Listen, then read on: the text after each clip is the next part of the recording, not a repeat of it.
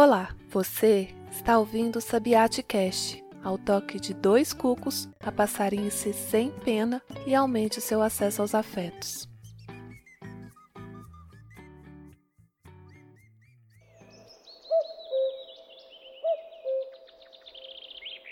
A casa de hóspedes. O ser humano é uma casa de hóspedes. Toda manhã, uma nova chegada. A alegria, a depressão, a falta de sentido, como visitantes inesperados. Receba e entretenha a todos, mesmo que seja uma multidão de dores, que violentamente varrem sua casa e tiram seus móveis. Ainda assim, trate seus hóspedes honradamente. Eles podem estar te limpando para um novo prazer. O pensamento escuro, a vergonha, a malícia. Encontre-os na porta rindo. Agradeça a quem vem, porque cada um foi enviado como um guardião do além. Nascido em 1207, na região atualmente conhecida como Afeganistão, Rumi foi um poeta místico islâmico, cujos versos, até hoje, estão entre os mais lidos do mundo. Se você curtiu o imaginário desse homem, que também atuou como jurista e teólogo, quem sabe com o próximo SabiÁticast Anil chega um segundo poema dele. Eu, Marcela, fico por aqui. Ótimo descanso e até amanhã.